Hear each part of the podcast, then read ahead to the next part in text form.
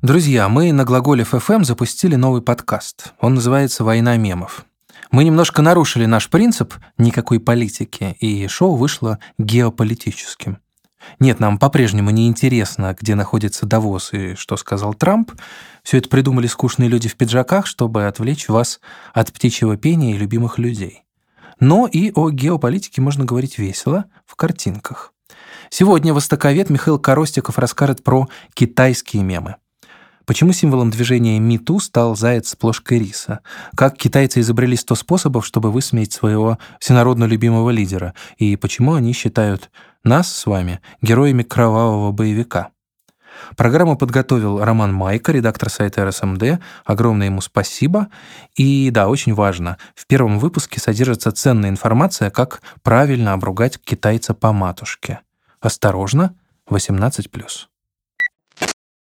Привет всем, меня зовут Михаил Коростиков, я обозреватель издательского дома «Коммерсант», колумнист огромного количества других изданий, востоковед, занимаюсь в основном Китаем, и сегодня мы поговорим про китайские мемы и про мемы в китайском интернете, как они используются, какие они и чем они отличаются от европейских.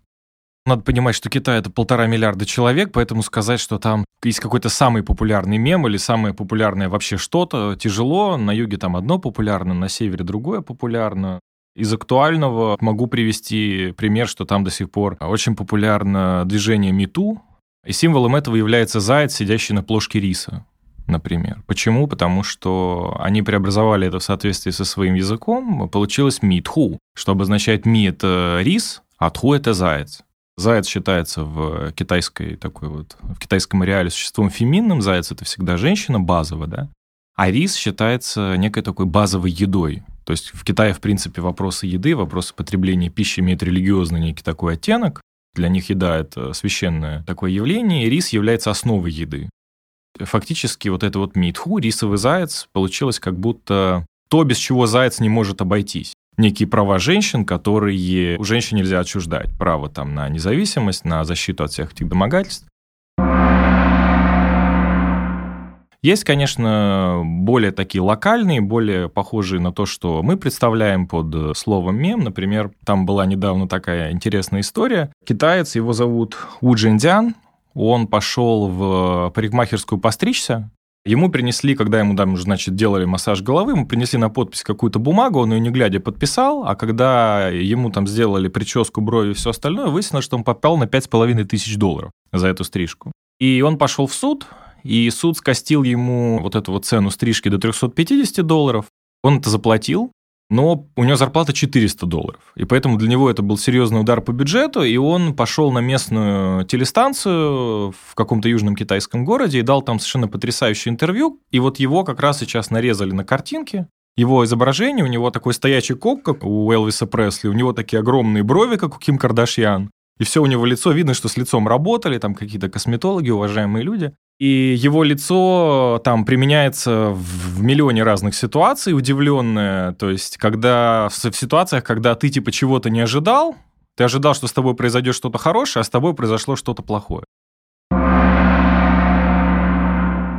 Буквально месяц назад возникло агентство Синьхуа официальное, сделало интервью с китайским чиновником. Он, вернее, не чиновник, он глава партийного комитета небольшой горной деревни.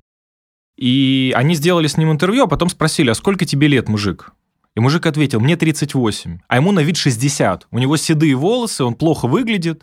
И сначала не поверили, что ему действительно 38, потом, когда вся эта история начала развиваться, он показал свой паспорт, и он действительно выглядит как пожилой человек. И он объяснял, на самом деле эта история грустная, он объяснял, что действительно он как глава партийного комитета вот этой деревни, он работает там с утра до ночи, помогает людям, решает проблемы, там регулирует споры и так далее. То есть глава парткома деревни – это еще та еще работка.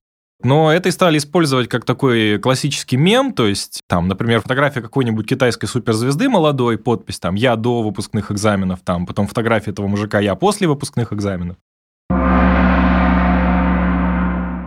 Китайцы считают, что у них культуре 5000 лет.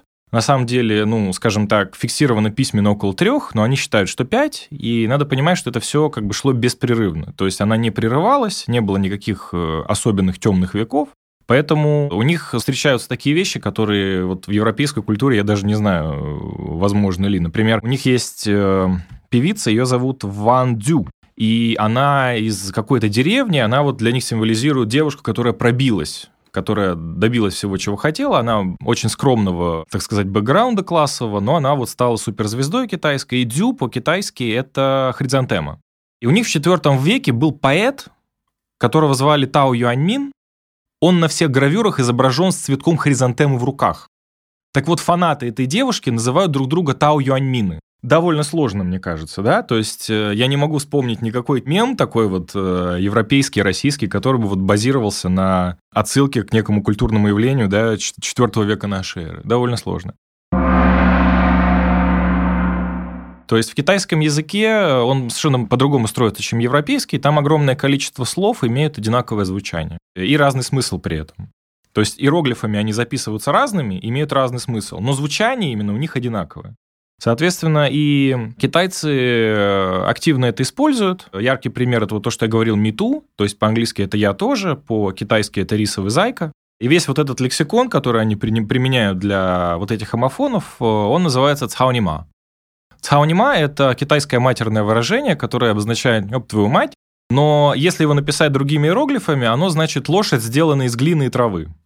Поэтому символом вот этого лексикона, вот этого словаря, вот этих вот дублированных терминов является такая вот кривенькая лошадка, слепленная действительно из травы, глины, каких-то палок. И это используется в юмористических целях, в политических целях, во всех, каких можно.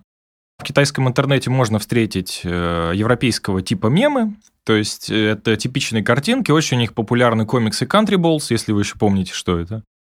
Я так понимаю, в российском интернете и в европейском они уже немножко отошли на второй план, а в Китае они все еще крайне популярны. То, что я приводил вот с этим постаревшим чиновником, мне кажется, тоже по структуре это достаточно европейский мем. Я думаю, 60% это именно вот такие. То есть это какие-то картинки с подписями, которые обыгрывают какие-то ситуации жизненные. Просто надо понимать, что в Китае еще очень важен такой элемент, как цензура и огромное количество, потому что в Китае очень жесткая интернет-цензура, она касается абсолютно всего, в том числе и мемов, поэтому китайцы вынуждены были быть очень креативными. Вот яркий пример – это генеральный секретарь Си Цзиньпин. Они все время вынуждены придумывать, как его называть в интернете, чтобы его ругать. Потому что китайские цензоры, как только они понимают, что какой-то определенный мем используется для того, чтобы ругать Си Цзиньпина, они моментально его блокируют. И китайцы вынуждены придумывать новый.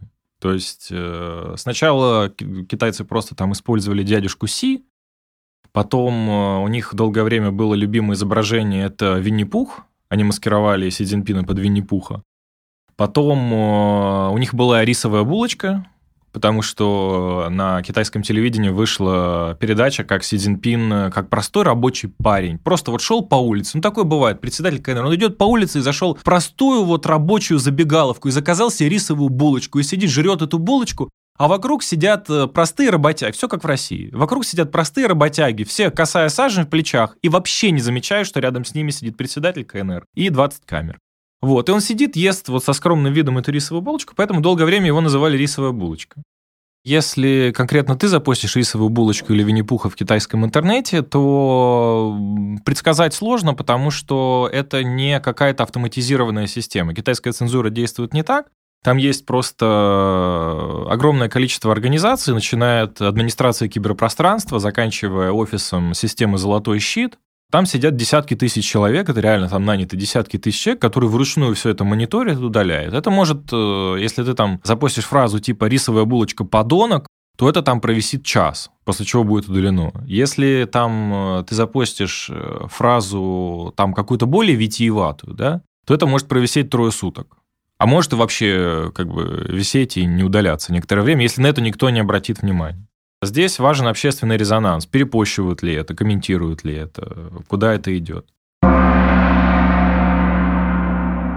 У них очень тяжелое общество, честно говоря. Это никак не связано ни с политической цензурой, ни с чем. Просто когда у тебя 1,5 миллиарда человек, и все соревнуются за очень ограниченные ресурсы, то у тебя в обществе нарастает очень большая конкуренция, которая, естественно, не способствует дружеским отношениям с окружающим. И те люди, которые в этой конкуренции проигрывают, ну, просто они чувствуют, что они там не могут выучить 5 языков, работать по 20 часов в день и так далее. Они просто принимают решение, что они себя из этой гонки исключают. Все, я вот выпадаю из вот этого, все, да, я понимаю, что у меня будет, наверное, не очень веселая, не очень богатая жизнь, но зато я вот, у меня не будет этой постоянной нервотрепки, потому что я понимаю, что я все равно не выдерживаю конкуренции. Поэтому у них огромное количество шуток про то, какие вот нынешняя молодежь бедные и несчастные. И каждый год китайцы выбирают так называемый иероглиф года. Есть официально, там какие-то государственные структуры его выбирают, я даже не помню, какой в 2018 году был выбран, ну, какой-то стандартный типа гармонии или процветания, ну, как бы, что там государство могло выбрать. Но китайцы сделали свой альтернативный иероглиф года, его вообще не существует, он искусственно сляпан из 3 иероглифов, из иероглифа цён, бедный, из иероглифа чхоу, страшный, уродливый физически, и иероглифа тху, грязь, земля. И они вместе сделали иероглиф чхоу. То есть, как бы это просто механически слепленные 3 звука, которые обозначают бедный и страшный как грязь. И они вот, обмениваясь, говорят друг другу, что типа, о, я там, я совершенно чхоу. Да, и они вот, это такое вот самобичевание сетевое, да, и люди охотно вот это вот используют. И они используют это и в политических целях, типа, вот до чего партия страну довела, и используют это в просто личных целях, чтобы показать, ну, это некий протест такой, да, что вот вы там все гонитесь за баблом, а я вот решил, что я чхоу, и клал на все.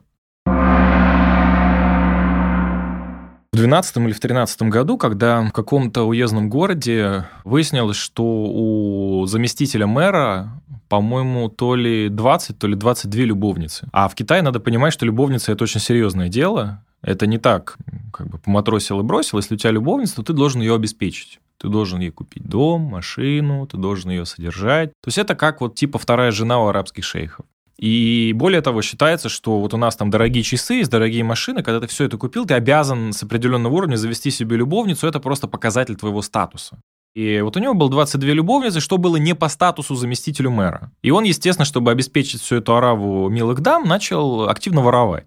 Его повязали и пришли к мэру, который его начальник непосредственный, и говорят, а вы типа знали, что он таким занимается? И мэр ответил, нет. Мэра дальше спросили, а как вы думаете, как он справлялся одновременно с 22 девушками? И мэр подумал, ответил, наверное, он был очень талантливый. И вот эта фраза, наверное, он был очень талантливый, она превратилась в мем, и ее потом клеили к фотографиям серийных убийц, типа, как он смог убить 62 человека, наверное, он был очень талантливый. Или когда были истории вот с этим зараженным химикатами детским молоком, от которого там умерло огромное количество младенцев, типа, как вы сумели отравить 800 младенцев? Ну, я очень талантливый. Вот такие вот мемы. Над политиками вот так шутят. На совсем низовом уровне я не в курсе, но вот в целом это выглядит так же, как в любой другой стране. Берется такая фраза и куда-то приклеивается. Есть мемы не только про людей, но и про явления. Например, в Китае совершенно официально при вот этой системе «Золотой щит», которая мониторит интернет-среду, при ней есть подразделение, которое занимается тем, что пишет платные комментарии под постами. Просто китайцы пытаются действовать умнее, не просто все блокировать, а как-то направлять общественное мнение. То есть, если кто-то написал, например, «Си Цзиньпин подонок», то вместо того, чтобы просто взять, заблокировать эту картинку, они там нанимают там 100 человек, которые пишут, да нет же, Си Цзиньпин прекрасен, он поднял нашу страну из руин. Им платят за каждый такой комментарий 5 мао. Мао – это условно 50 копеек, половину юаня, полрубля. И их называют «У Маодаун», то есть партия 50-копеечников на русский. И, соответственно, периодически постят картинки, когда какая-то мелкая, отвратительная, там, мошки или какие-то жабки, и вот под ними там постят «У Маодаун». Естественно, их презирают, их ненавидят. Их полный аналог – это вот в России кремлевская молодежка. То есть это люди, которые прогрессивной общественностью не очень уважаемы. Другой мой любимый, конечно, мем такого рода – это так называемые соответствующие органы. В Китае, когда какому-то пресс-секретарю, особенно пресс-секретарю МИД Китая, задаешь вопрос, например, там, я не знаю, в Тяньцзине взорвался завод, пострадало много людей. И вот на пресс-конференции журналисты спрашивают этого пресс-секретаря, а что делается, что делает правительство для того, чтобы справиться с последствиями? И ответ чаще всего этим уже занимаются соответствующие органы. Яо Гуань Бумэнь. Что самое интересное, никто никогда не говорит, что это за соответствующие органы. И поэтому китайцы шутят, вот, что соответствующие органы – это такое замечательное учреждение, которое сделало для Китая больше, чем любая другая контора. Оно чинит мосты, справляется с последствиями землетрясений, разруливает международные какие-то конфликты. И вот эти вот соответствующие органы не везде, и поэтому они клеят вот эту вот надпись «соответствующие органы» к самым разным изображениям, начиная от ООН и заканчивая, если какой-нибудь западный фильм выходит, и там, не знаю, там «Мордор», например, да, и там тоже подпись «соответствующие органы». «Свинка Пеппа» была самым популярным мультиком в Китае последние несколько лет. И в 2018 году ее популярность взяла какой-то очень неожиданный поворот. Ее стали использовать в своей иконографии преступные сообщества. То есть не такие вот прям преступники-преступники, там убийцы, насильники, рэкетиры, но какие-то вот то, что в Китае называется шахуэй, то есть общество. То есть это люди, которые по самой своей природе отрицают закон, но нарушают, как бы они в серой зоне такой находятся, да, но, естественно, правительством все это не поощряется, это байкеры всякие, контркультурщики, неформальная там молодежь, всякие рокеры, готы, панки и так далее. И они внезапно выбрали свинку Пеппу одним из своих символов. Возможно, кстати, потому что понимали, что китайскому правительству будет очень сложно ее запретить. Но все-таки это просто мультик детский, который любят миллионы китайских детей, и там никакой политической подоплеки нет и быть не может. Там были совершенно дикие случаи, когда действительно, если забить в Гугле или в каком-то поисковике «Свинка Пеппа Китай татуировки», вы увидите, как огромное количество брутальных китайских мужиков из триад действительно делали себе татуировки со свинкой Пеппой, и это в какой-то момент достигло таких масштабов, что «Свинка Пеппа» была в Китае вообще заблокирована. И она полностью, Компартия запретила ее показ, упоминание и все остальное. И потом полгода ушло на урегулирование этой ситуации со студией-производителем. После этого «Свинка Пеппа» была разрешена в конце прошлого года, в декабре, если я не ошибаюсь. И, кстати, студия, которая ее делает, сделала потрясающий совершенно 7-минутный фильм про то, как в горной какой-то деревушке на китайском северо-востоке к деду на праздник приезжают его внуки с маленькими детьми, и вот маленькая девочка просит деда достать ей свинку Пеппу. Он спрашивает, что ты хочешь на праздник? Она говорит, свинку Пеппу. И вот он пытается достать ей эту свинку Пеппу в этой глухой горной деревушке, и там у него потрясающие приключения с этой свинкой. Он, во-первых, не знает, что это, то есть он пытается узнать у односельчана, никто не знает. Ну, в общем, это интересно, я не буду пересказывать, сами посмотрите. То есть из-за чего это происходит? Из-за того, что в условиях цензуры, как я уже сказал, люди все время вынуждены придумывать какие-то новые способы выразить то, что они хотят, поэтому принимает их эмоции, их чувства какие-то совершенно неожиданные формы. Ну, то есть в предельном выражении это похоже на советский анекдот, когда Рабинович выходит на Красную площадь с пустым плакатом, его задерживают, он говорит, за что вы меня задерживаете, у вас плакат, так он же пустой, а почему вы ничего не написали, так же все понятно.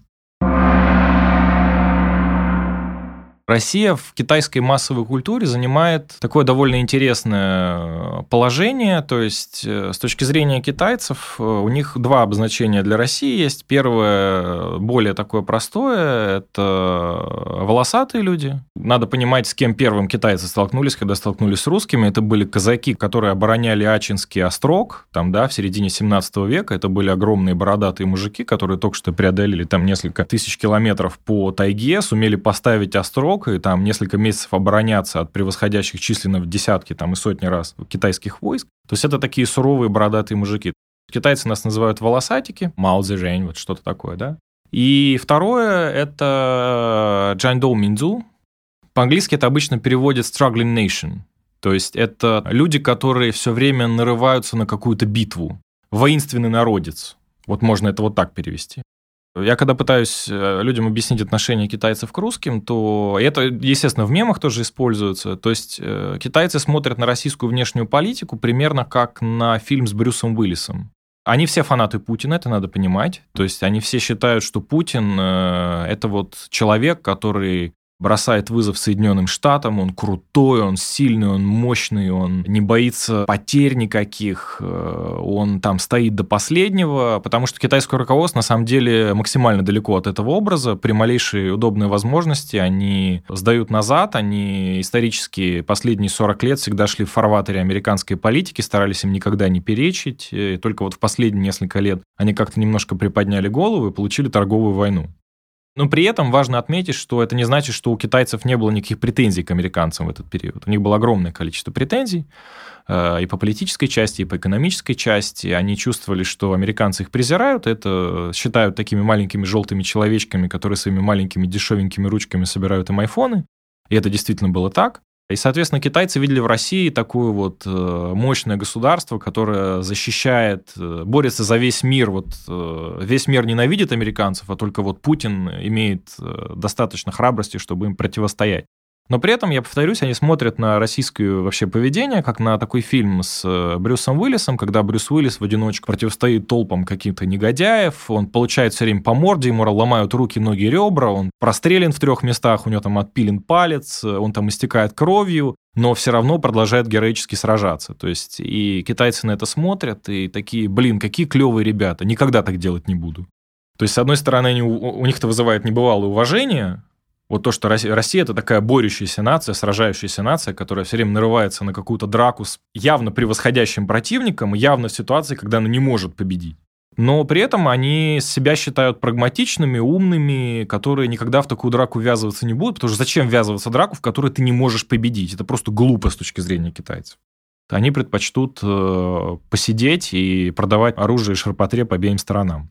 Соответственно, вот эти вот 2 основные характеристики россиян, которые у них есть. Но в целом Путин у них очень уважаем. Я еще помню, когда я жил в Китае, я учился там год, это был 8-9 год, меня совершенно поражало, как по китайскому телевидению могут там, например, 5 минут транслировать с субтитрами заседания Госсовета России, как Путин сидит и отчитывает губернаторов.